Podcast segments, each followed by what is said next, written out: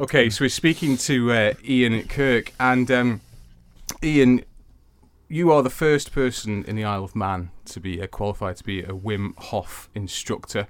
Um, we're going to get into all sorts of aspects to do with this during the uh, the interview, but first off, give us a bit of an introduction to you and, Yeah. and your background and why you've gone down this this path in your life. Okay, um, well, really for me, it was um, I was used to work in a factory building shower screen, screens for the elderly and uh, disabled. Uh, so that was my job, my career of what I was uh, doing at the time. I spent ye- 12 years doing that.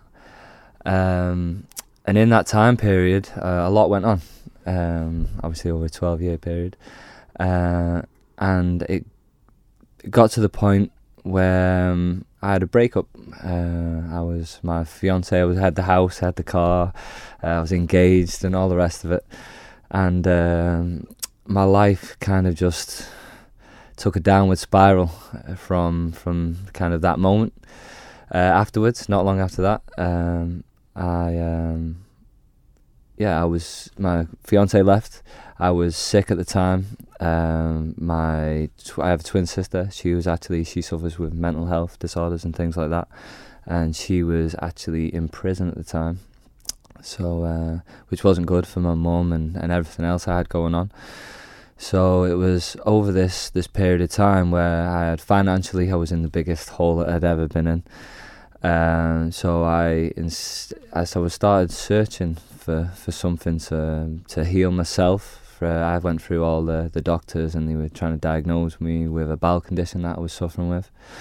And uh, before I was scheduled to go for the colonoscopy, which is the camera up the old rear end, uh, I uh, I decided I was gonna I was gonna heal myself, and I started searching different um, methods of, of healing and things like that. So I um, so straight away I changed my diet.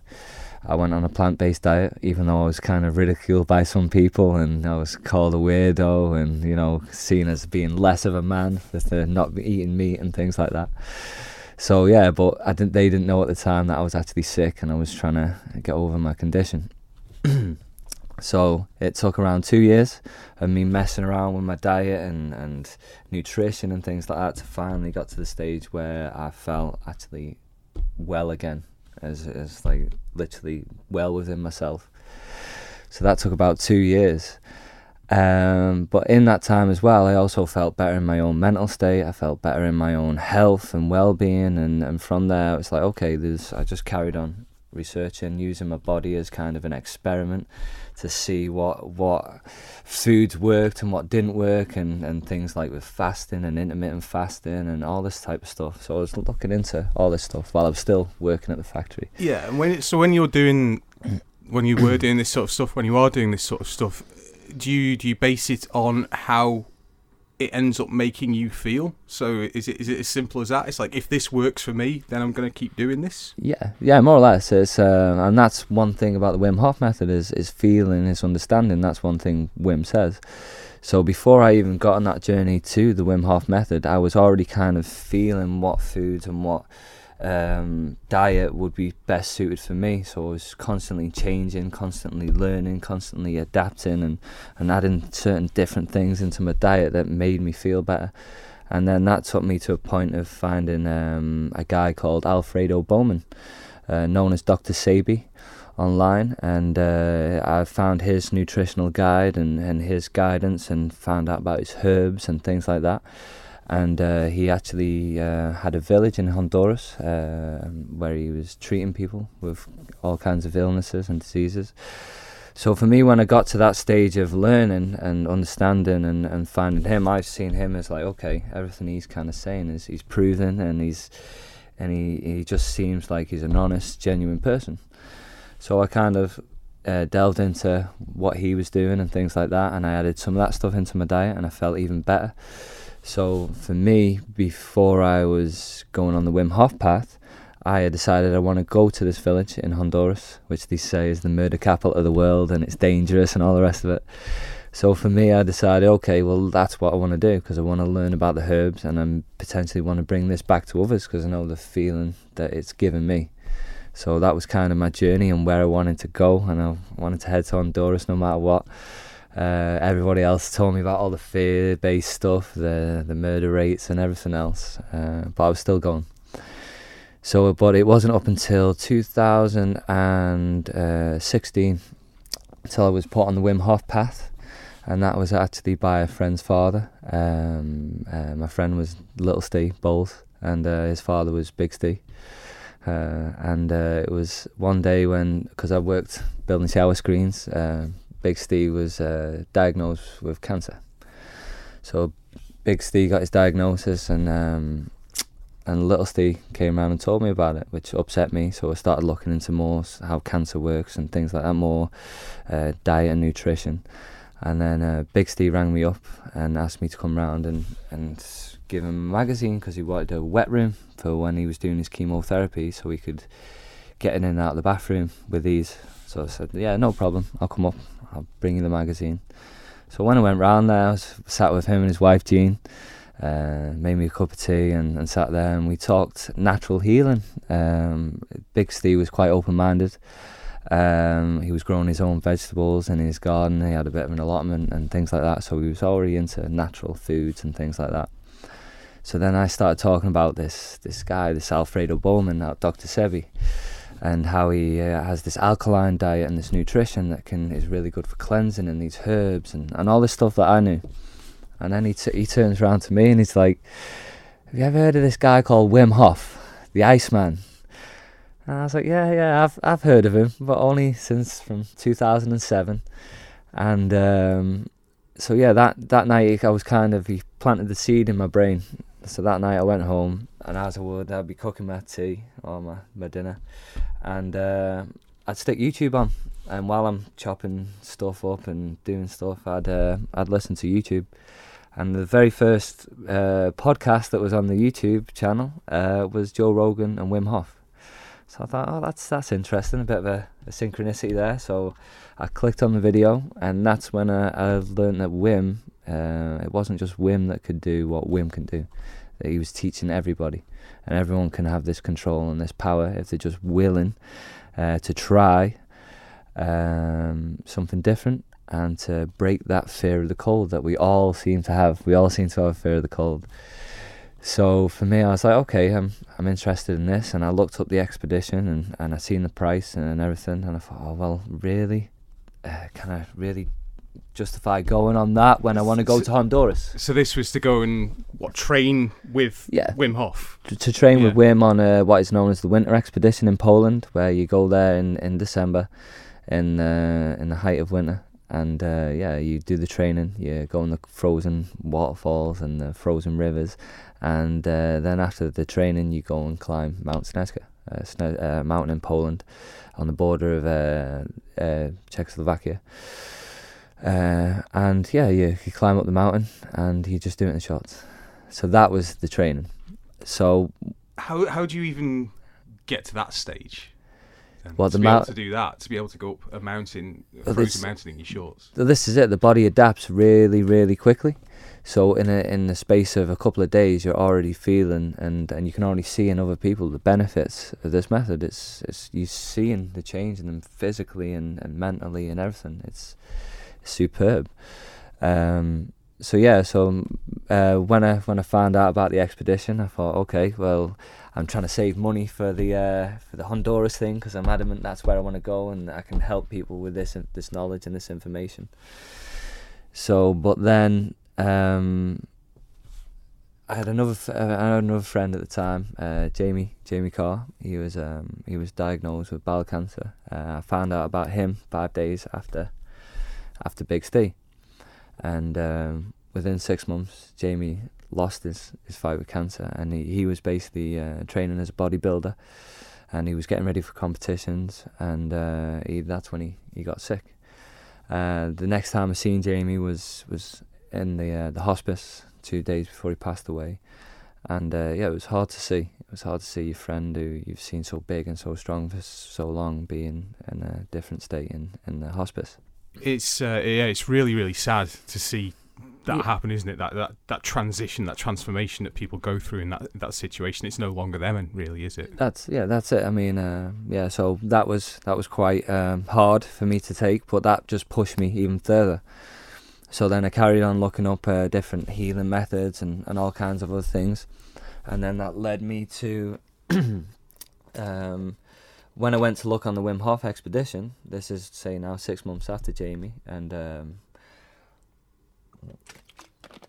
six months after Jamie, and um, another friend's father at work had got diagnosed with uh, like a lad who had been working with for 12 years um, um, Dave his father had been diagnosed with cancer as well so now I had um, him dealing with what he was going through. Uh, Big Steve was still was still doing well. Uh, and I'd not heard about him uh, back from him about the magazine you know and what shower stuff he wanted. So uh, I bumped into his son Paul our stepson Paul and um, just walking down the road with a dog one day coming from the gym. And uh, I pulled over and I spoke with Paul and I asked him how Big Steve was getting on um, and he informed me that um, that Steve had been taken over to Liverpool because the tumours had now spread from his uh, lungs to his brain which so that's once again took me back and I was like right okay. So that that made me think you know what? This fear of the cold that I have because I used to hate the cold just like everyone else I thought, well, this, no, I need to go on this expedition. He's told me about this guy, and uh, I have to go and experience it for myself. Because I'm one of those people who'd rather experience for themselves, know for myself if it works and if it doesn't, and then I can talk about it. You know, I'd rather try it first. So I went home that uh, that day, and I went to book the expedition. I thought, sod the money for Honduras. You know, I'll I'll get some more money somehow. So yeah, so I um, I went to book it, and it was fully booked so I uh, I got a cancellation. Uh, well, no, I, I, I emailed the um, the Wim Hof team. I um, I asked them if they had any cancellations, uh, could they let me know? And uh, they informed me that there was already six people on the waiting list, and that I'd be lucky if I got the chance and things like that. So anyway, over that next two or three month period, um, I watched my uh, Dave at work dealing with his father uh, being sick, and Gary, the both two twins, worked next to me at work. Um, his father, John Quirk, was actually um, the groundsman at Old Boys football pitch. And uh, yeah, great guy, always full of life, always a smile on his face, just like Big Steve, really. And um, and yeah, so then John passed away, and uh, that was then hard to take. At the at the same time, now we're building up to like October, November time.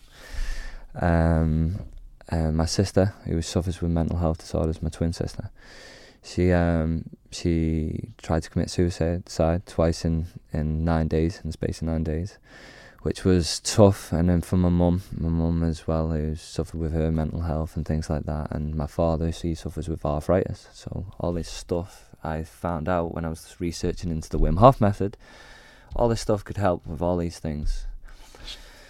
So There's also a parallel there within your story to an extent with kind of what motivated this guy in the first place, really, with his wife suffering mental health issues and ultimately, sadly, committing suicide. Yeah, Was yeah. sort of what pushed him into a lot of this, wasn't it? Exactly. Yeah, this is it. From from uh, a lot of our most painful experiences, we get our greatest lessons. So from me having like what happened to me with everything I was going through with my health and everything, it pushed me to learn more about myself. It gave me that push I needed. Now all the other people around me that are suffering with mental health disorders, um, certain illnesses and things like that, it pushed me to break up my fear of the cold, uh, pushed me to learn more about the human body, how it works, the mind, and uh, all these other aspects of, of being, really. And um, so, yeah, this is what put me on the path. Um, so yeah, that that then on the on the Friday, this was the Friday when my sister, uh, for the second time, tried to tried to um, uh, end her- end her life. Um, I then had my friend who passed away when I was 20 years old, his annual darts night on the Saturday. Um, but on the Friday night before that, going through all these emotions, I went home and had already started the 10 week course, the Wim Hof Method 10, uh, 10 week online course. So I started that. I went home from work early after seeing my sister. I didn't want to go back to work. So I have to go home, clear my head. So I went home and I started doing these breathing, the breathing techniques, did the rounds of the breathing. And at the end of that breathing, I um, I had a message just popped up on my phone, an email from uh, the Wim Hof Method team, and this is two weeks now before the expedition, in the, the start of December or end of November. So I had an email saying there's been a cancellation. Would you like to come on the Wim Hof Method, uh, the ex- the winter expedition? Uh, so I just decided, you know what, after the week I've had with my sister and the month I've had with everything else going on, it's like, yeah, I'm going. I don't care about the money. It's not an issue. Like, I'm going. I want to have this experience. So that Saturday we had the the darts night, and needless to say, I got a little bit drunk because of uh, because of my emotions being up and down and all the rest of it. And then the, um, something else happened on the Monday. Uh, I was on the way into work. I slept in. Usually I'd be in one of the first in, being a supervisor and uh, first aid trained and everything else. But I slept in that Monday, and on the way to work, I got a phone call from a, from a member of staff asking where I was and if I was on my way. And then I found out that one of the the guys at work had hung himself in the storeroom in um, in the factory. So now I've got all this depression, suicide, um, everything, deaths all around me, everywhere else. You must have felt surrounded at, So- at yeah. that time. Yeah, Yeah, surrounded. yeah. That's I literally felt surrounded by death, disease, and illness, and it was like I'm trying to tell people about all this other stuff, and no one wants to listen, and and then this happens as well, and it's just like, you know, I just didn't didn't know what to do. So uh, anyway, like within, I think it was nine days after that, I'd booked onto the Wim Hof method, which is funny actually because after I did the breathing that day, and I was worrying about you know how am I going to fund the flights and all the rest of it because it's now there's less time to get there.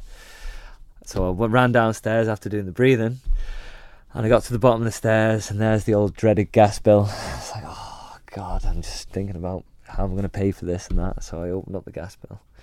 I opened it up, and uh, yeah, it just turns out that I was overpaying my gas for for the whole year, and that I had a rebate there of three hundred and fifty pounds. So I was like, oh, excellent, I've got a rebate. So uh, I decided to go to my mum's to try and book the flight for uh, for Poland and, and work out the prices. And it just so happened that the price for the ticket for the plane journeys for off the island and to Poland and back, or well to Prague first, it just worked out to be the same amount of money.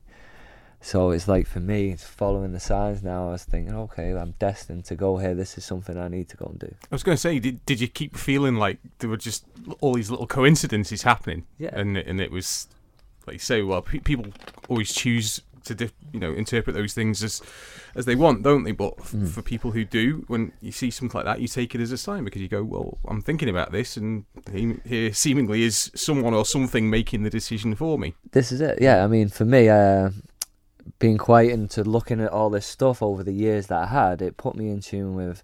For me now, I don't believe in coincidences. I believe everything is kind of happening the way it is, and you can either choose to flow with it or fight against it. So for me, when I started seeing all these signs and these things pulling me towards this this method, it's like I knew I had to go. All this other stuff that was going on in my life, my whole life was all over the place. My emotions was all over the place. And for me, I always found it hard to to open up about stuff. Like a lot of people do, they always hold it in and they don't want to tell anyone and burden anyone else and things like that. So for me, when I got there in Poland, uh, on the first day, they had us uh, breaking our boundaries, uh, introducing other people um, who we just met. Uh, with the adders in the cold water first day, and when I first got out that first river, oh my toes were like blocks of ice. I couldn't even. Get, I struggled to get my socks on because I just could not feel my feet. They just felt like foreign objects.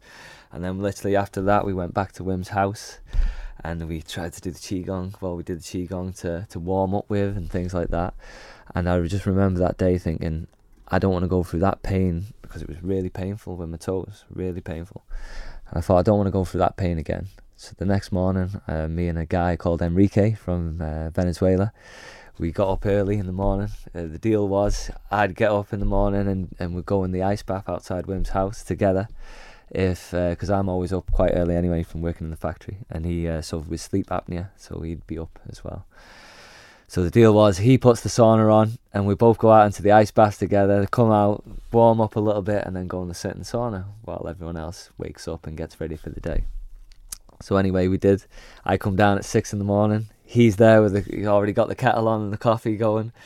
And he's like, "Oh, we're going, we're going the ice bath." And I was like, "Okay, let's let's do it then. Let's do it." Have you put the sauna on? He's like, "Yep."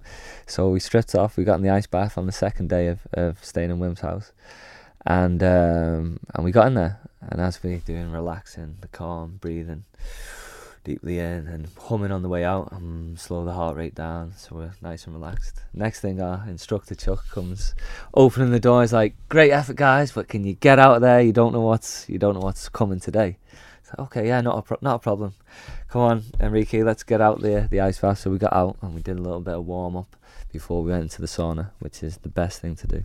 Warm your body up naturally first, and then we went into the sauna, which unfortunately for Enrique didn't turn it on properly, so it was freezing cold in the sauna as well. So uh, so we quickly jumped in the hot shower, trying to warmed up a little bit, and uh, but I didn't get the pain. The second day I didn't get the pain, and um, after that, I, we were informed the reason why we got out of the ice bath at Wim's house was because we were taking a short little walk around the corner to the frozen waterfall. I don't know if you've seen the Vice documentary. Yeah. So the frozen waterfall from the Vice documentary, that is where we went next. So after already doing an ice bath in the morning, and then before any breathing, now we're going straight to the waterfall. So there's two lots of cold exposure straight away, first thing in the morning which was as someone who, as you say, you know, feared the cold to a great extent. What were these experiences like? Then was it helping you to get over this even at this early stage? Uh, yeah, very much so because uh, you had to break that. Uh, you're in a group of twenty other other people. Ours was all men, so it was like everyone's you know going in together. It was a it created a great bond and a connection. Uh, going into the cold, which is stress, you know, stress uh, which we all deal deal with in daily life, going into that, you learn how to relax because the idea with the cold is relaxing. Let go. You can't take any baggage or anything you're holding on to or an argument you had two days ago into the cold. It's just you just fight or flight, pure. Everything's telling you to get out of the cold. But once you start to relax, you start to focus on your breathing, close your eyes, slow your heart rate down, know that you're in it now. You're not getting out. You know, you surrender basically. Surrender's not not a weak word. So you surrender, you relax, and then in that moment, for me, is where I'd find peace, a real peace of mind uh, that kind of a lot of people are searching for in life. Uh, we're always on the go. We're always have to be here or there or whatever, and all the chaotic things that were going on back home. So for me, that's where I kind of find. Uh, a moment of peace, and it put me in the present moment, centered in the now, as they say. Yeah, like that idea of just stepping away from everything, stepping out of everything for a moment. Like you say, so instead of feeling surrounded by it, you can almost, yeah, step out of it and have have a look at things from the outside to a great extent, or even just don't think about it for a while. That's it. Don't yeah. think. There is nothing. Yeah. It's just you and the breath, and that's it. And in that moment is, is yeah, where you find a lot of peace, and and therefore when you're now, because the latest studies show that Wim's getting into the, the deepest part of the brainstem, uh, where the opioids and cannabinoids and stuff like that are being released naturally. Um, so going into the cold, you're learning to go into a different part of the brain. You're learning how to, to relax into the cold. So now in a stressful environment, whenever you go into a stressful situation, you learn how to basically control your breathing and relax more. Therefore, you're more in control of your emotions, you're more in c- control of your anger, uh, you're more in control of a lot more systems of the body that we never really tap into. Yeah, yeah. What? Uh, what how do you deal with the the, the, the idea then? Because obviously the body is reacting to cold in, yeah. in the natural, in the, the, normal way that it does, because well, it's trying to warn you about something, isn't it? Yeah. Saying that this is really cold and it could harm you, do you damage, it could kill you. Yeah. So you you're yeah. trying to override a natural response within your body that's telling you to not do something because it could could kill you. Yeah, uh, potentially. What happens is the body is uh, this body that we've been given is like so clever um, that it will adapt. It will give you what it needs. I mean, once you go into the cold and you focus on your breathing and you relax, the body then starts to to react the way it should. You know, it's uh, the body like when we're born, we're born with high amounts of brown fat, uh, brown fat tissue. Brown fat uh, is the energy source of the body.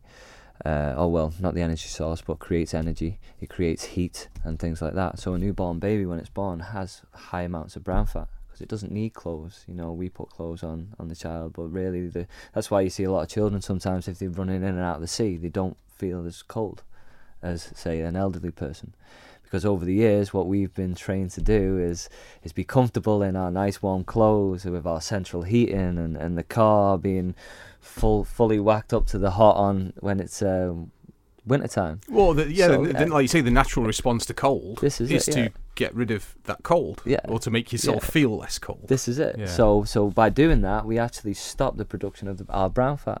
So the older we get, the less brown fat we get, which means less energy, which means we don't we will feel the cold more. So by going into the cold, uh, letting the body do what it the body does, which is adapt, it creates more brown fat, which means more energy and more heat. So therefore, you can come out of the the, the cold water and you actually feel on fire. You actually feel like you're hot in some cases, and it's like wow, this is this is un- unbelievable. You know, you just you feel amazing. You feel quite euphoric because of all the other chemistry that's being changed in the body, and uh, yeah, it's it's an amazing amazing experience. I don't know why, but it's brought to mind. It, my brain works like this and Yeah. draws out really weird bits of trivia that I've absorbed from various places Mm. over the years. But it brings to mind a story about um, Stanley Matthews. I'm pretty sure that Stanley Matthews said that his dad used to make him and his siblings like stand in front of a, an open window in the wintertime, you know, and sort of breathe and all this kind of stuff. yeah. And obviously, the guy was fit as a butcher's dog and ended up playing professional football till he was 51 years old and, and was known, you know, I think Yeah. obviously the, the fact that he was a, a teetotaler and, and didn't smoke was obviously a huge advantage in those times. But he said that in terms of how that sort of upbringing toughened him up, Yeah. you know, and, and made him just, you know, what, what This this is it. We've not well, not to say that we've gotten soft, but we're not stimulating the body in the way it should work with this these natural elements that we have uh, to work at its full uh, capacity. So we're, we've actually cutting ourselves off from from this. What about, uh, you know, let's say, for example, with something like this where you're dealing with extreme cold, what about the things that can physically actually happen to you, though? So, for example, like frostbite or, Um, you know, um, See, frostbite. hypothermia yeah, or these frostbite and hypothermia. I mean, that's it's definitely there. It's definitely something that can happen, you know, but not as as quick as as we're made to believe. And through this training, through this training in the cold, we can actually develop ourselves to become uh, more resistant to these things coming on, and, and, and know that our body can adapt. Um, I did a, a workshop in the Lake District with um another instructor, friend of mine called Emma Estrella Corrie, and uh, yeah, we, we did a workshop with a swim the lakes. Um, we combined it with a Wim Hof. We did swim the lakes and Wim Hof, and there was there was a woman there who um, we we hadn't really done the breathing beforehand. Okay, so this was they'd done the swim lakes, and now we were going into the Wim Hof method, and they wanted the the guys in the lakes to swim in there for like ten to fifteen minutes, whereas we only trained two minutes. Two, two minutes in the cold. Once we've done the breathing, changed the chemistry of the body, uh, help with pain thresholds and things like that, then we go into into the water. Or sometimes we do it without, but it's just the mindset. So anyway, we um, this this uh, lady, she was uh, she was struggling to do, even do a minute to two minutes in the water beforehand. Uh, she got into the water this time, and I gave her a little tip on the way. I told her about the the humming and how we really you only need to do two minutes to train the vascular system and the circulatory system. Uh, so just just do two minutes, and I said breathe in deeply, relax, and um, and exhale slowly. Even use the hum. So she gets in the water, and she's uh, she's running around with her hands in the air, going ah, doing all this. And I just advised her, I said, listen, just relax, relax, and do the hum. So she was humming and she was relaxing, and she's still going. And then after three minutes, and not two but, three, I said, okay, now you've done three minutes. And she was like, oh, okay. Uh, well, well, I'll stay in and I'll do five now. "Oh, okay, you stay in and do five. And then she carries on, concentrating on the breathing, relaxing. And I guess the five minutes. I say, okay, now you're at five minutes. And at five minutes, she was like, oh, I dipped her shoulders down into the water for the first time during the day. And she, and she turned around, she's like, I actually feel okay now. I was like, okay, yeah, there you go. You're relaxed, your body's adapted. And she's like, I'm, so she turned around and said, I'm going to go and join the others for the swim. So she started swimming off with the others. and after 10 minutes, she comes out and she's oh she, she does 10 minutes and she comes out and she's not even bothered about being cold. She comes out she goes i've done 10 minutes! And she's got her hands up in the air and she's glowing red where all the circulation the brown fat's been activated and she's she's so happy you know? She's not worried about being cold or anything like that. But uh, then whilst we were doing the warm-ups and everyone else was getting out of the water i noticed a couple of other people uh, going into that early stage of possible hypothermia. You know it's it's a quite a big stage. So anyway, she's starting to shake. I could see the colour in her face is gone, and she's uncontrollably shaking and things like that. So I just softly went over to her, sat in front of her, and I just started speaking to her. And I just started saying like, "Follow my hand with your breathing." She's you know all in shaking and everything else. So I started guiding her with my hand deeply in and letting go, nice and slow, nice and relaxed. So I carried on with this, got doing the humming, and within say 10 to, 10 to 15 minutes you can you could see the colour coming back in her face. You could see she was taking back control of the situation. You could see her completely change and I, I could tell her from my experience of other times and in Poland and, and all the rest of it. So anyway she, I then got her up and said would you like to do some qigong or the the horse dance as they say in the Wim Hof method? So we got her doing some movement to activate activate the brown fat and got the, the energy working so the legs bent so we can use the biggest muscle group of the body to generate a bit of body heat as well. So as she's doing that, she does it. She's fine. Then we walk back to the, the place where we are doing the breathing in the workshop. Um, so they carried on to walk back. And then it was then when the guys from, because I just, this is what I do type of thing. Uh, it was then I didn't think anything anything different of it. But then the guys who were running the workshop turned around, uh, Pete and uh, another guy there and, and a, a lady they turned around to me and said, "I've never seen anything like that before." I was like, "How? Oh, oh how? How do you mean?" And they were like, "Well, we've seen people go into early stages of hypothermia and and uncontrollable shaking, and with uh, it's usually half an hour to to an hour before they can actually come round and and be normal again." Like you just done it there and got to come back round in 10, 15 minutes, and they were blown away by it. So it's just the power of the mind and the body and the breathing, and know that your body will adapt and relaxing, and let the body do what it wants to do. If we're tense and we're holding on like this, can you breathe? If you're tense, you can't breathe. So therefore, yeah. It's uh, it's like with anything like this, though, isn't it? I mean, I notice you yourself on your arms here. You've got a few tattoos, as yeah. I, so I'm sure you yeah. know full well as well that when you're going through that experience, it's the same thing, isn't it? If there you, you if you sit there in the chair rigid and all really tense and everything's all, then it's horrible. It's a horrible, horrible experience yeah, for everyone involved. I don't think anyone that's likes it. tattooing someone even that's like like that's that. Where it's like you say, if you if you relax and you breathe, you don't even even just calm breathing. Yeah Deep inhales, yeah. elongated uh, exhales, and and relaxation, and the pain is so much less, isn't it? Yeah. Even just in something as simple as that. That's it. It's because the breathing is connected to the whole nervous system, the endocrine system, your immune system, all these systems in the body, which they believe is autonomic, automatic. These actually are connected to through the breathing. So therefore, if we focus on our breathing and let go of all these thoughts and this fear and this tension, you know, like you said, if you're getting a tattoo and, and you're all tense and you're cramped up, then you can't breathe. Or if you're, you're telling yourself, this is going to hurt, this is going to hurt, this is going to hurt, yeah. well, what are you going to end up yeah, thinking about that's it? Exactly, exactly. And that was the what uh, the first woman in the morning was doing when she, you know, what to do the minute or the two minutes or whatever. Uh, straight away in her head, uh, what Emma noticed was she went, I can't do it. And then Emma turned around and said, Well, that's why because you're already straight away before you're even going into the cold, you're already telling yourself you can't do it. What do you think the outcome's going to be? yeah, exactly. You know, I can't do this, I can't do that, and you know, and this is all ego. It's all fear, doubt. It's all you know. You can't do this, and you can't, you know, do that. And well, what happens is for me personally, and I'm obviously must be with others, is when I go into the cold, and um, when I was playing around with the the showers you get that little that little thing in your mind that's telling you don't go in don't do it don't go to cold it's too uncomfortable don't you know don't do this don't do that chat chat chat but when the more you go into the cold and you actually take back control and say actually no i'm in control. You can shut up. I know that the benefits of this and i know it feels great so i'm gonna yeah i'm going cold.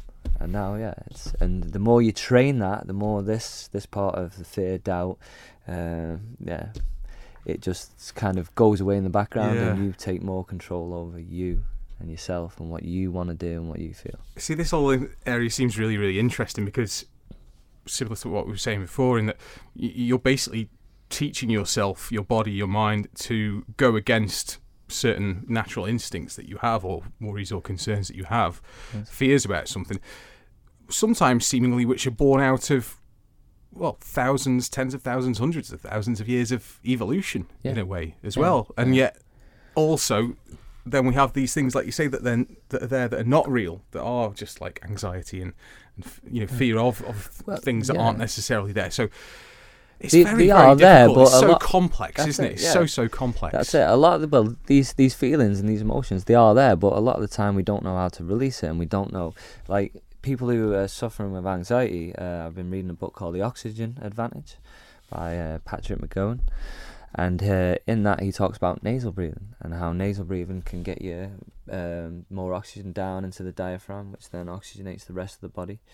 Um, he obviously, uh, he does breath holds and things, other techniques like that as well, but a lot of the times in, in our society, the way we are um, made, we're constantly stressed, we're constantly doing something, we constantly have to be here uh, now, and we constantly, this has to be done yesterday, and deadlines and all the rest of it.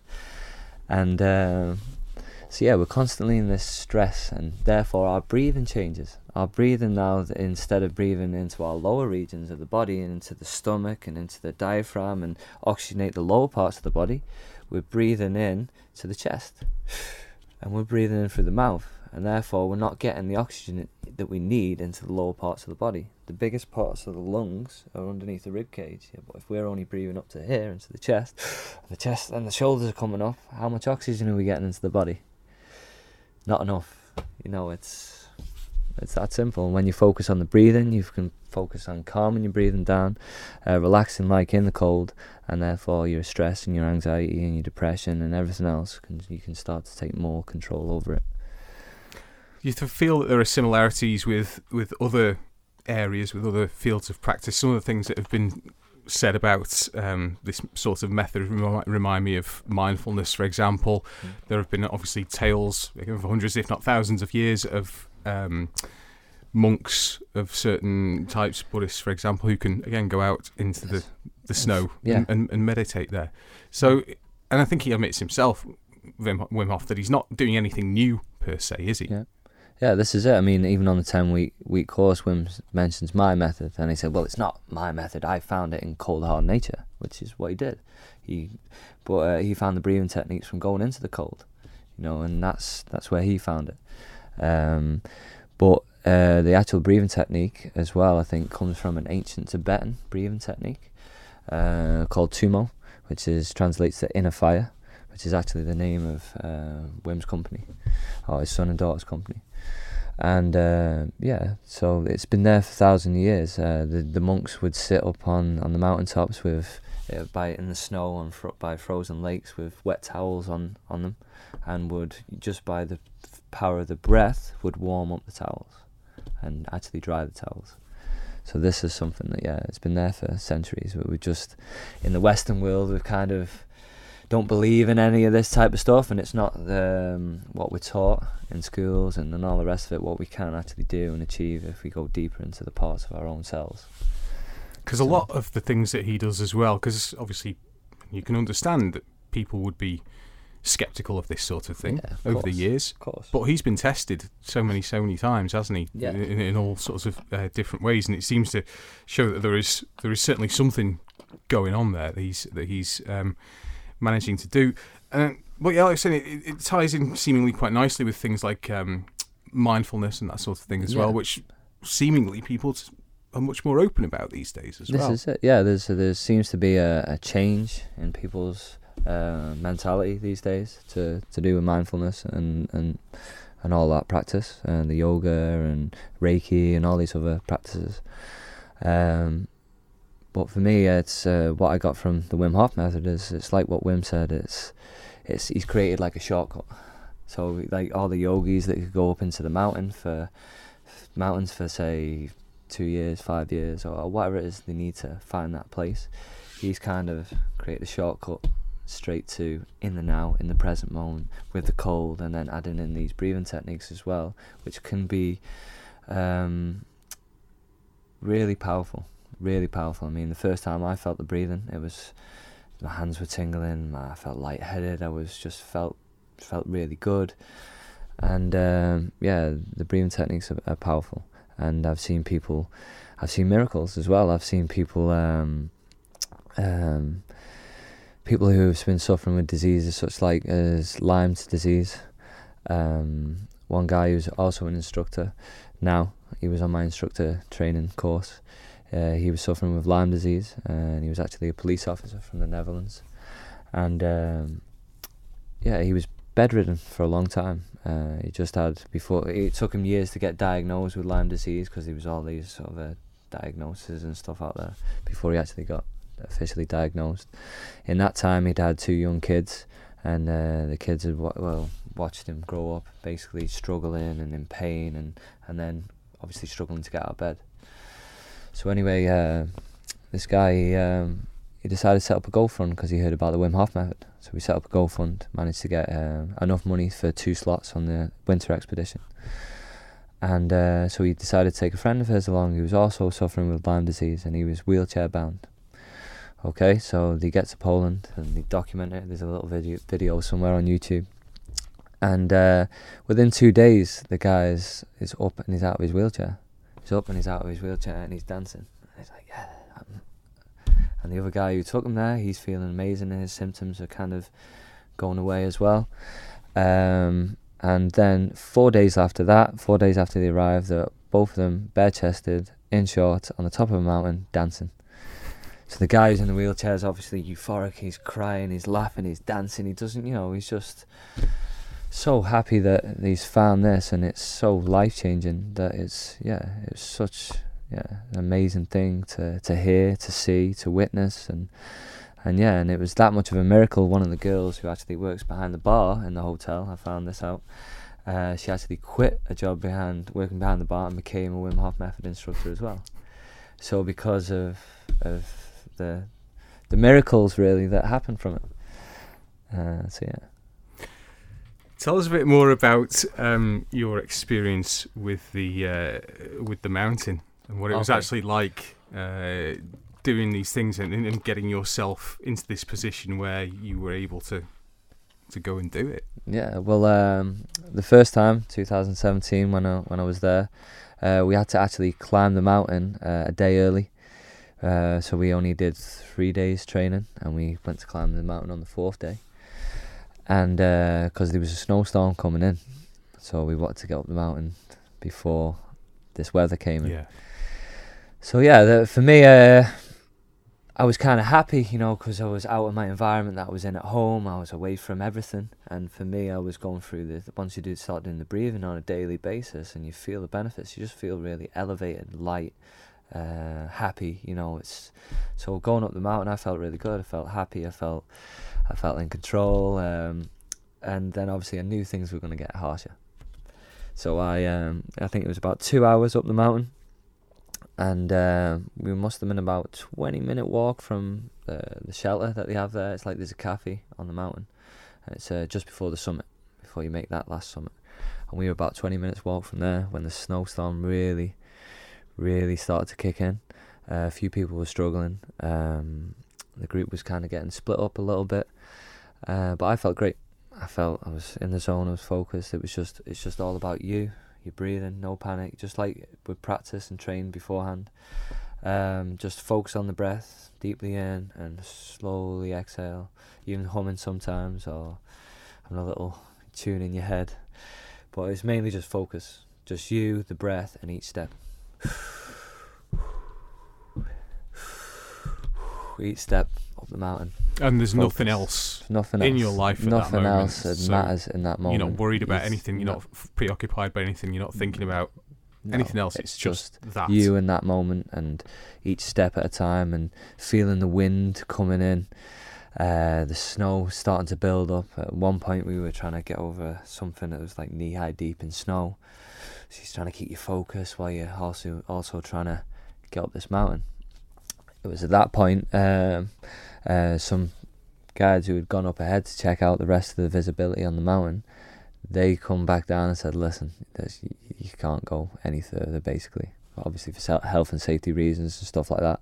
Me being me, I just I was like, "Oh, I feel great. I, w- I want to carry on," but then the instructors got us to uh, it was like a ski slope uh, um, building that was there where they do a ski lift. Sorry, it's like a ski lift uh, building that was all frozen as well, and we kind of took shelter in that. Started to put our clothes on, and it wasn't until I actually started to put my clothes on until I lost focus a little bit because you're thinking about where everyone else is and there's clothes being thrown around and passed around. And I went to put my, my pants on and I put my, trying to get my pants on. And, and then my hands started to have a little bit of a shake, and I realised I couldn't really properly do my button up on my jeans, uh, on, my, on my pants. I was like, can't get the button on. So one of the instructors had to button up my pants for me. My hands, I would then starting to realise that I couldn't really use my hands as much because I lost the focus that we were in. And it's like, okay, now so I put a couple of layers on, and that's when I started to get a slight shiver. Not too much, not uncontrollably or anything like that, but that's when I started to get a bit of a shiver, and I was like, right, okay. It's it's it's it's it's hard to explain the feeling, but just being stuck in that present moment and and trusting what your body can do is yeah it's not like you can just go and run off a mountain and panic and you know yeah. it's be taken over by fear. You have to be in control. Yeah it's again so. it's that it's that idea of being being present in this moment i suppose isn't it? Yeah and not being preoccupied by other things. This is it. And, and just trusting in your body trusting that it will adapt which it will. And uh, yeah then reaping the benefits feeling good you know it's yeah. So that was the first time uh, I tried to climb the mountain. Obviously, we failed, um, but uh, I what I got out of it what I needed. Yeah. So for all that stuff that I was holding on to, the the night after the mountain, I kind of came back to the to the Wim's house, and uh, that night we uh, we all kind of celebrated. We had a couple of drinks. It was the first night I had a drink, and uh, Wim was there on his own. The first night I really properly got to meet Wim. He was there on his own. He was sat playing his guitar, playing his Crazy Monkey song, if you've heard of that. And uh, for me, I was um, I was intrigued in what he was actually saying in his lyrics because he sat there a lot of the time sh- shouting it, and I can't really focus on with everyone else speaking. So I went up to him, sat next to him, and I said, "Oh, do you mind telling me the lyrics and singing the song? To, you know, let me know what your lyrics say, singing it to me." And uh, so we did. So we sat there, and he's just singing his song in my ear, and I'm understanding. I was like, "Oh, it, it makes sense. You know, I get it. I get it now." And um, in that moment, he's like, um, "Music's like meditation, man. Uh, it's good for the soul." You know. And I was like, I looked at him, and in my darkest times, I I pick up my guitar when none of my friends around to to speak to or be there. You know, I pick up my guitar and I just like I can only play a few chords and things like that, but I just play it and I just vent whatever was in my head and just make up my own little song in my head. So I said the same to Wim. I said, "Oh yeah," I said, "For me, I yeah, I understand. That's that's why I play." And he's like, "You play?" I was like, "No, no, no." He's Obviously, still no confidence. I can't play. And Wim was like, "Just here, man, play." And I was like, okay, right, he's just giving me this guitar. he's just telling me to play. He's looking at me with these big, steely blue eyes. Where he, when Wim looks at you, it's like he's looking into your soul, you know. So I'm like, okay. So I picked up the guitar, and I, the only song I could think of playing was the song I made up myself in my head. So I was like, that's the only one I kind of can play now while I'm so nervous. So uh, I started playing the guitar, and I started singing, and Wim sat there and listening, and he's like, ah, oh, and he really enjoyed it, really liked the song. So then I, I decided, I was like, right, Wim, I need a drink. I'm going to get up. here. do you want one? I'll buy you a drink. I'll get you a drink from the bar. And he's like, no, you sit there. Drink my pint. So then I ended up sharing a pint with Wim. He wouldn't let me move before now. And we're passing the guitar back and forth to each other, We're having a good jam on the guitars. And like I always kind of close my eyes when I'm when I'm playing to drift off into my own little space. And then when I opened my eyes, there was like a group of people all sat around. They were all listening. They were all kind of then started joining in. And for me, I was like, wow, this is I didn't realize I was kind of playing in in front of this many people. So if you so, hadn't have picked up the guitar, if you hadn't have had it forced on you, you wouldn't have had this well, experience, Yeah, in my moment of, of being down Yeah. is when I had more time to pick up my guitar.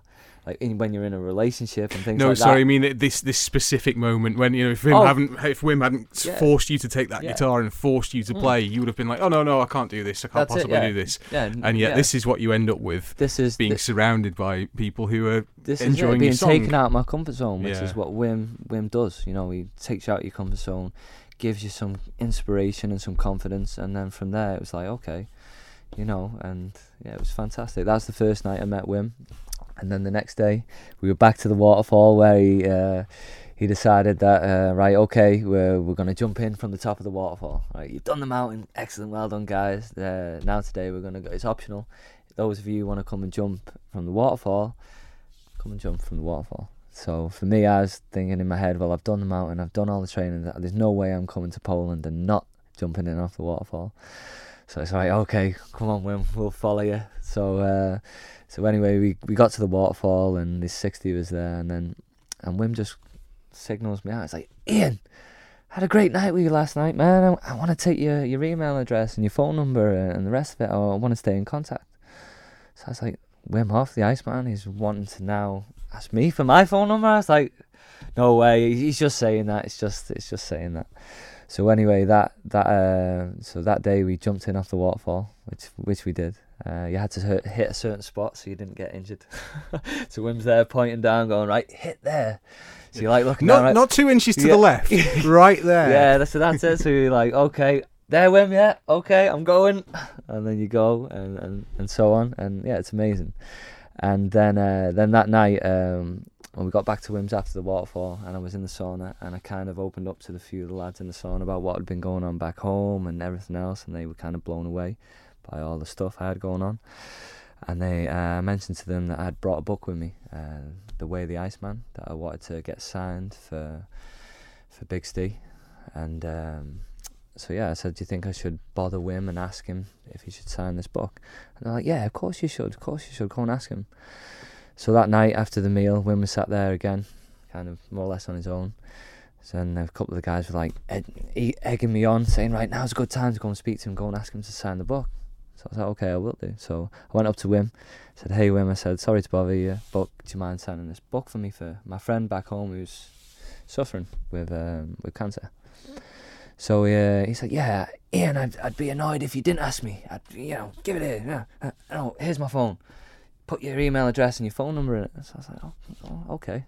So I'm putting my email address and phone number in. He's he's writing a lovely message to to Big Steve in the book, and uh, yeah, just such a genuine, down to earth, loving, funny, charismatic guy. You know, just yeah, just wanting to help everyone, try and heal the world, and and that's kind of his mission. So yeah, it was great to kind of do that, and then yeah, I, I left Poland after that experience. Uh, someone actually gave me a guitar, who I was staying in the house with. They gave me a, a guitar, knew about my journey, where I wanted to go traveling and go to Honduras and all this other stuff, and he told me to take that with me. I mean, at first I couldn't take it. I said, no, you know, it's too much. I can't take it. And he just turned around to me and said, well, if you don't take the guitar, um, I'm to take it to a, a hostel or some something charity shop before I go home. So I won't be taking it with me, but I want you to have it. So I was like, okay, I'll take the guitar. So I left there with the book signed by Wim, uh, contact with Wim, uh, and this guitar. But also on that night after the waterfall, uh, Wim mentioned about teaching others and about becoming an instructor, which was never my intention. I mean, when I got there, I just went. I like I said, I hated the cold. I Yeah. Uh, it wasn't my intention to become an instructor, but with Wim inserting some confidence in me, and I knew the power of this method, and, and obviously wanted to do the whole herbal thing as well. And he sounds like a very difficult person to say no to. Yes, indeed. yes, indeed. Yes. Uh, he just, yeah, he just like looks at you, and you know, it's, yeah, he just, he just get a lot of a lot of people to do a lot of things they don't want to do. That's his his speciality, getting people out of the comfort zone. So. For me, it's like, could I stand up in front of people and could I teach this method? I don't know. Still, that little bit of doubt there and stuff like that. But uh, I knew I only had a few months left after that uh, to go back to work before I, want to plan my journey on going traveling. So I decided to, uh, after Wim's advice, uh, sign up to the academy. Uh, so I quit my job in in March, I think it was, end of March, uh, I decided I was going to go to Spain first to stay at a relative's uh, apartment in Spain and look after my mum's health, sort my mum's health out, get her doing the breathing every day, sort diet, and nutrition out, and all that type of stuff, and spend some time with my mum. So I did that at first, and then um, then I headed to the academy in Stroe, in the Netherlands, and uh, I went there actually uh, early because I didn't have a job then. I was traveling, and uh, it worked out a lot cheaper to go on a certain day than another day. So I got there like a week early. So and I texted Wim. And I said, "Well, I'm coming to the Netherlands today. Um, is there anywhere I can stay near the centre because uh, because I've got nowhere else to go. I've quit my job and and everything else." And Wim was like, "Yeah, it just." He got back to me, which was, you know, surprised at. And he was like, "Yeah, man, come and stay at the centre. Come and stay at the centre and and you know check out the place and, and everything else." So I thought, oh, okay, excellent. So I got to a, a local pub nearby and went and had some food before I went to the centre. And uh, got to the centre, Wim brought me in. He was like, oh, he showed me around the place. And then I was there, like, I think it was four or five days early from when my actual uh, academy training was due to start. And so, me not being lazy and I always like to be active or doing something, I started helping the gardener around the grounds. I started working on the grounds. Uh, Wim asked me if I could get all the ice baths and the hot tubs and things like that ready for the people when they come, for the other instructors. So that's what I did. So I, I spent uh, a few days working on the on the on the grounds and things like that, and helping Wim and helping uh, yeah his girlfriend, his partner, uh, just tidy up the place and everything else. And Wim was kind of that impressed that he uh, that the work I was doing and the help I was giving, that he uh, he told me I could stay for the whole week, and because there was two lots of academy training going on that week, so he basically let me stay for for both. Uh, which was fantastic. You know, I got to meet so many different people from all around the world, from all different countries and backgrounds, and hear so many stories. And yeah, so it was fantastic. And then uh, the day I was leaving, uh, was actually on my 33rd birthday. And uh, I, had a little jam that morning with Wim on the guitar. Uh, I actually left him a picture as uh, that I'd drawn as a thank you for, for putting me up for so long and letting me stay at the the academy. And he was like, "Oh, it's your birthday. You shouldn't be giving me gifts on your birthday." So he he gave me some like a poster from the wall to take down uh, of the chakra system and all this other stuff, and then dropped me at the train station. And then after that, I then went from there to uh, to Barcelona, where I was uh, taking part in the summer expedition. So Wim Hof obviously has a, um, an, a winter expedition in Poland, which is harsh in the snow and things like that. But they also have like an adventurous summer expedition, where not only do you do the cold water of the uh, Spanish Pyrenees, but you also do some canyoning. You do some potentially some years is whitewater rafting and breathing, ice baths, and it's like an adventure. So I did that next. So I spent a week there doing that and meeting more people from around the world and seeing so many other people go through this similar transformation that I went through in Poland. And by seeing this extra stuff and having this extra experience of seeing all these people go through what they were dealing with, like I've seen people during the breathing laugh, scream, cry, sing. One woman was actually one of the instructors to be, Joe. She actually started singing after one of the breathing classes, and it was so beautiful. It was it was unbelievable. And uh, so yeah, I've, I've seen it all. I've seen seen a lot of it. So from there, from Spain, I, I left there and went to Honduras. Well, I headed out to America. So you finally made this this I Honduran made it, yeah. I finally yeah, made yeah. it there. It was it was in the the pipeline for a long time, and uh, yeah. So uh, even though a few family members were crying and telling me not to go because it's the murder capital of the world and all this fear-based mentality, for me it's like you know the synchronicities, the connections, and just knew I had to go there, and I knew everything would be okay no matter what the situation. So yeah, so I headed there. I got to um, I got to Honduras. I found the village. Uh, I, ended up getting a hotel, which I thought was like I didn't even know where the village was. You know, I, I got a, a hotel that was meant to be. I heard was close, so we got to the hotel. It was right on the beach. Beautiful, beautiful location. Um, and then yeah, it was literally just ten minutes. Uh, little tuk tuk taxi up the road to the village. So the next day, uh, after I got there, I went straight to the village. Uh, the guy from the hotel actually had met Dr. Sebi before he passed away. And uh, yeah, he took me up there, dropped me off at the village. I introduced myself, got to spend uh, a week there at the village. taking all the herbs, doing all the thermal waters, doing all the yeah the therapies and stuff that they do, and just relaxing out in nature, sitting on a hammock for the first time. It's the first time I've ever sat in a hammock, so I was sitting on a hammock, relaxing, and yeah, it was just it was fantastic. It was uh, an amazing experience. Uh, What's it been like since then that you've done all these things and you've come back to the Isle of Man? You are a Wim Hof instructor. You're the Yeah. island's first. Um, what's it been like since you've got back? What's been the reception to it, for Uh, example? You know what? Actually, I've before I went away, it was a lot of people weren't really open to listening to certain things. And since I've been back, I've just had nothing but positivity, nothing but love, nothing. Everyone wishing me well, and uh, yeah, it's been it's been really fantastic to see. And more and more people now uh, are opening up to these kind of things, like we like we said before. So it's amazing that people are stepping outside of the comfort zone, uh, are willing to give these different therapies a try and uh, yeah, it's it can only be beneficial. It's been busy. Yeah, it's yeah. been busy. It's been busy. Yeah, I've been trying to answer all the emails, questions, and media stuff, and do talks, and yeah, Well, for example, I mean, we are talking on Wednesday, the fifteenth of May, and you were saying that before you came up here today with, to chat with me, you would you'd been doing a lecture for Mental Yeah. Health Awareness Week. So, yeah, when it comes to something like that, when you know you're dealing with an area like mental health, which is obviously so much more out in the open these days, isn't Yeah, it? yeah. Um, what are you doing when you go into that sort of area? When you so, for example, what did you do in the lecture today? What did you talk about? Well, in today it's the first. Actually, it's the first ever lecture I've ever done. So uh, I obviously did a PowerPoint presentation uh, where we delve into the three pillars of the Wim Hof method, uh, which is obviously the breathing, the cold exposure, and the mindset. So I basically talked a bit about that, delved into the science, um, the endotoxin study where they injected Wim with the, um, I think it was the E. coli virus, and you tra- you know, obviously you know about it from the Vice documentary where 12 people were were not trained and 12 people got sick, and 12 people were trained and 100% of them, every single one of them didn't get a symptom, just from the breathing techniques and the cold exposure and the training in Poland. So there was I taught a little bit about that. There's some videos and stuff like that. Uh, also, then we went to latest study, which is at Wayne State University in in America, uh, where they put women to a certain suit. I don't know if you've seen this one. They put them into no, I've not seen this one. well, they put women to a suit where they were flushing cold water, freezing cold water through the suit, and then uh, neutral water. So it was going from cold to neutral, cold to neutral.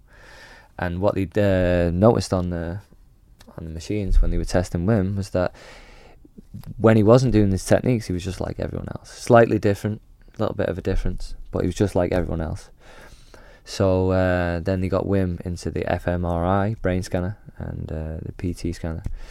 Uh, yeah, and um, what they found was that when Wim was doing his breathing, he accessed this deep meditative state in the brain, which he normally does in the does in the cold. When he's in this brain scanner and it's making all these noises and all this racket, he still managed to find that place where he gets to, and he started accessing the periaqueductal grey hemisphere in the brain, which is the right in the deepest part of the brainstem, the reptilian brain, the primal brain, the fight or flight, uh, where all the stress response is, the good, uh, the opioids, the endocannabinoids, and things like that, all these systems of the body. And he realised that that was illuminating and lighting up. So when uh, I think it was in the insula, so that is what controls your hypothermia, hypothermic reaction. So that was when that was I think decreasing, the uh, the periaqueductal grey hemisphere was lighting up, and it was going in unison on the machines. So it was when that wasn't working, that was going up, down, up, down. So yeah, so they found out in the late study that Wim can actually access these parts of the body that was on before unheard of. So yeah, it's so we taught a bit of the new science, the old science, and then we got some people doing some breathing techniques. I, I explained how to do the breathing, um, how to uh, make it flow from the belly to the chest to the head, and, and certain aspects of that. Then we did a little bit of just introduction to the breathing, and I told uh, talked about my journey to the Wim Hof method, a bit like, more or less what we talked about today. And then I uh, went into a bit more of the, the science and the breathing, the techniques, and the benefits of the cold, and the benefits of the breathing, and the commitment, and, and all that. And then after that we did uh, four rounds of breathing of the Wim Hof method, and and then at the end we had some questions and, and stuff, and yeah, and just processed what people have been through. So yeah. And um, what what else are you what else are you doing with it over here then? With the method, Yeah. uh, I'm actually in the process at the minute of starting up my own business, um, because obviously I've I know the benefits this can have on the mental health um, side of things, and it's something that's personal to me as well with my family members and things like that, and also autoimmune disease and any autoimmune related illnesses. Uh, I'm going to start um, a uh, a morning breathing class where people can come. They can uh, change the chemistry of the body early morning, first thing before they have anything to eat. Uh, there will be an ice bath set up and ready for them, so that'll be an option uh, if they want to do that. Obviously, you have to have exposed yourself to gradual cold exposure before you want to go and jump in cold water because it can cause cardiac arrest in some cases and things like that. So you do have to be gentle with the way you go into it. You don't just get thrown straight into an ice bath, you know. So uh, that's what I'm in the process of setting up at the minute uh, via my own company, which is our business, which is going to call be called Inner Alchemy. It is called In- Inner Alchemy. So I'm just in the process of getting that set up, and I want to have that up and running for after TT week. So yeah, that should be yeah what I'm adding in. The one thing that I always ask people before uh, they leave, I say the one Yeah. thing I always ask people. This is the Yeah. third one that I've done of these. So okay. the third yeah. out of three Oh. people that I've asked this at the end of. Um, on your journey so far, and not, not just with this method, but just in, in life in general, Yeah. what what do you feel like at this point you've you've learnt from it? Where do you feel like you are, and, and what do you feel like you could you could offer to people, other people, as as some sort of advice or something that you've learnt along the way, some sort of little nugget or something that you've realised is important in life? You know. for for me, just be willing to try. Just be willing to let go of the mindset of a belief system that you have that something, oh, that doesn't work, or this doesn't work, but without even actually trying something. So for me, it's try it for yourself, experience it, know then, because then once you've experienced it, you've got to know whether it works or it doesn't work. So, but just be at least be willing to try and give something a go. Uh, let go of certain beliefs that you think serve you and actually they're not they're holding you back they're based on fear and things like that and just be willing to step outside the box Ian Kirk, thank you very much for joining me. thank you very much ed Cheers. pleasure